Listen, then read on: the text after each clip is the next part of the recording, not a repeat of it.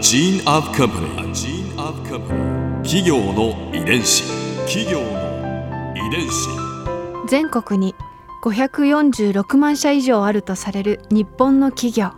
その企業の数だけ理念があり使命があり人間ドラマがあります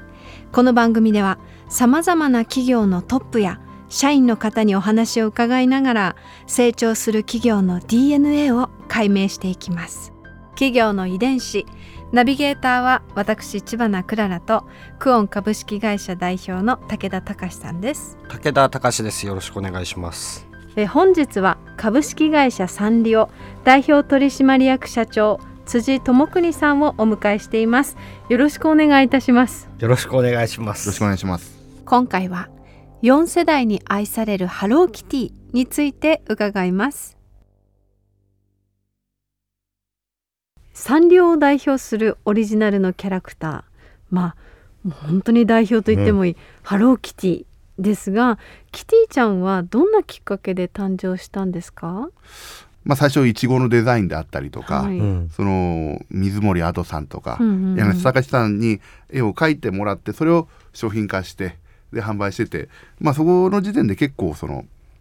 あの業績というかそのビジネスとしては成功し始めていたんですけれども、あの今今でも会長は言うんですけどやっぱりえー企業というものは始めてくるとやっぱ真似されてくると。うん。で真似されてくると競合同士になってどちらかが淘汰されていくっていうようなあの考えを持っているんで,、でしかもそれを当時はやっぱり柳瀬隆さんとか水村さんに頼んでやっていたものなので、やっぱりこれは自社で絶対にやらないといけないものだというふうにあの考えてその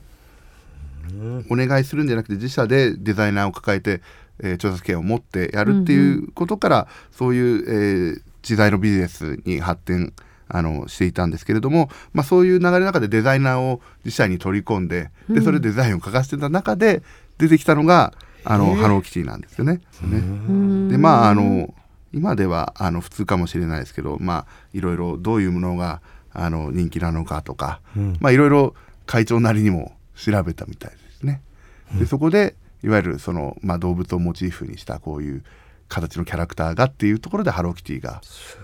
これ社内にごいな。ラフスケッチのあのデデザインのこう、はい。あのスケッチとかなんか残ってたりするんですか？あの残ってるものもあってですね、うん。あの当然ハローキティだけじゃなくてねそういう当時のデザインとかあってそれを今いろんな例えばハローキティ展であったりとか、ええ。キキララ展とかいうそういう展示会を、まあ、あの全国で開催させていただいてるんですけどそこに行くとそういうデザインが見れたりも。あそうなんですね、それにしてもあの初代は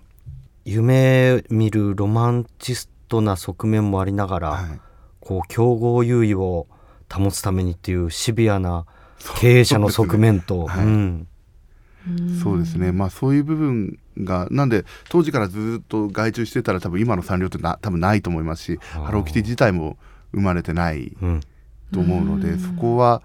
まあ、ある意味最初のうん転機というか、うん。そこを自社で内製化っていうのはうん。非常に素晴らしい決断だったかなっていうふうに、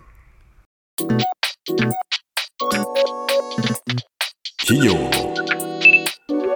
遺伝子。キティちゃんの誕生を、まあ、第一の転機とするならば、はい、その後の転機というとどんなことが挙げられますか？あのまあその1990年代に入った時にですね我々テーマパークである今であるサニオピューロランド、うん。そしてはサニオあのハーモニーランドっていうものを立ててこれがまたそのいわゆるキャラクターの商品のいわゆるマーチャンダイジングビジネスから今度のまた新しいエンターテインメントテーマパークビジネスへの転換した最初のいわゆる最初のサンリオの転換期かなっていうふうに思っていましてまああの当時僕も毎毎毎日は言い過ぎかもしれないですけれども、うん。毎週末土日は行ってましたしあのまあ僕も男の子だったんで、はい。そんなキャラクターべったりっていう感じではなかったんですけれども、うんうん当時その男の子が楽しめるようなあのものとかも結構あったりとか、うん。あの映画館みたいなものがあって、うん。でもうひ一つ一つ椅子があるんですけどとりあえず 3D なんですよねそこが。でさらに椅子も全部動いてあ映像に合わせて、うん。でそれで匂いも出てくるっていういわゆる今である 4D が、うん。いわゆる1990年に生まれていたっていうふうに考えると、で今現在ないんですけれども、うんうん。ちょっとその当時早すぎたかなとうん。いうような形でも、今考えるとそこを最初に作ったのはすごいなっていうのがあってまあそのそこがまあ最良のその、えーいわゆるマーチャンダイジングビジネスからテーマパークビジネスをそこにプラスしていったっていう、まあ、庭園関係でちょうど1990年代半ばにはハローキティブームっていうのがこ国内であの起こりまして、はいはい。だって私ど真ん中ですもん。あそう。キティちゃんブーム、はい。はいど真ん中です本当に。1995年4年5年ぐらいがかなり一気にピークにはい。なってそこでうんうん。かなりあの多分商品もあのいろいろ出しましたし、まあ、当然される業績的にもうん。かなり良くなってですね。こう社長が今振り返って、はい。そのキティちゃんブームはどういう原因だったと分あのまあ、こう言ってしまうとあれなんですけれども僕今あのそのマーケティングとかそういうことを結構推進している立場なんですけれども、ああいうビッグブームっていうのはそういう分析とかをかなり超えてくるものかなっていうふうにうん。あの思っていて、まあ、当然あの、まあ、あの河原智美さんみたいな当時の芸能人の方がつけていただいたってことは一つのきっかけなんですけれども、うん。まあ、そこからいわゆる、まあ、当時は SNS もないですし、うんそれを人づてに口コミでうん。拡散していくんですけれども、そこの中にやっぱりキティさんの思いであったりとかデザインであったりとかそういう強い部分があってうん。かなり日本国内で一気に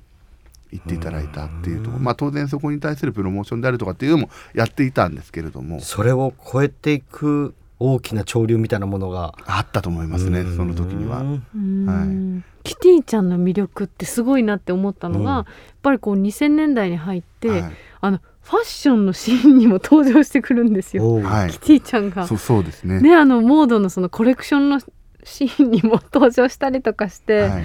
すごかったですよねもう一時期。そう。ですね。2000年に入ってまあ少し経つとやっぱ次海外のブームが来るんですねその。海外にも大人気ででそれもですねうんやっぱ当時のあのセレブリティな方々につけていただいてですねそれが一気に広がっていって。なんかこう国内でそのキティちゃんが流行った時ってやっぱり若い女の子たちがはい。すごいこぞって持つっていうイメージだったのにこう世界のセレブと来たらうん。もう名だたる大人のレディーたちがですね、はい。あ もうこうこうこぞってキティちゃんのグッズを持ち始めたっていうところーで、なんかこう年代も超えてすごく愛されるキャラクターが日本にいるっていうので すごくこう衝撃を受けた記憶があります。はいすごいですね。すごい子だねそう計算、なんですよね計その算してねできる国もの内と海じゃないです外ね。の違いっていうのもうんうんありながらも、まあ、当時その2000年代半ばになるとやっぱそこで初めてライセンスビジネスっていうのがサンリオの主軸のビジネス軸になってくるっていう。ここで Clara's Viewpoint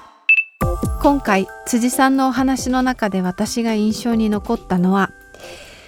やっぱりキティちゃんのニューヨークコレクションでの登場でしょうかね。私はハローキティブームのど真ん中ですけれど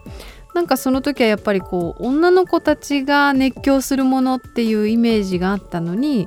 もうハリウッドのセレブたちがこぞって持ったりして、まあ、大人の女性にも愛されているこの日本の可愛い文化の立役者なんだなって思うとなんだか誇らしげな気持ちになったのをこう社長のお話を聞いててなんか改めて思い出しました。企業の遺伝子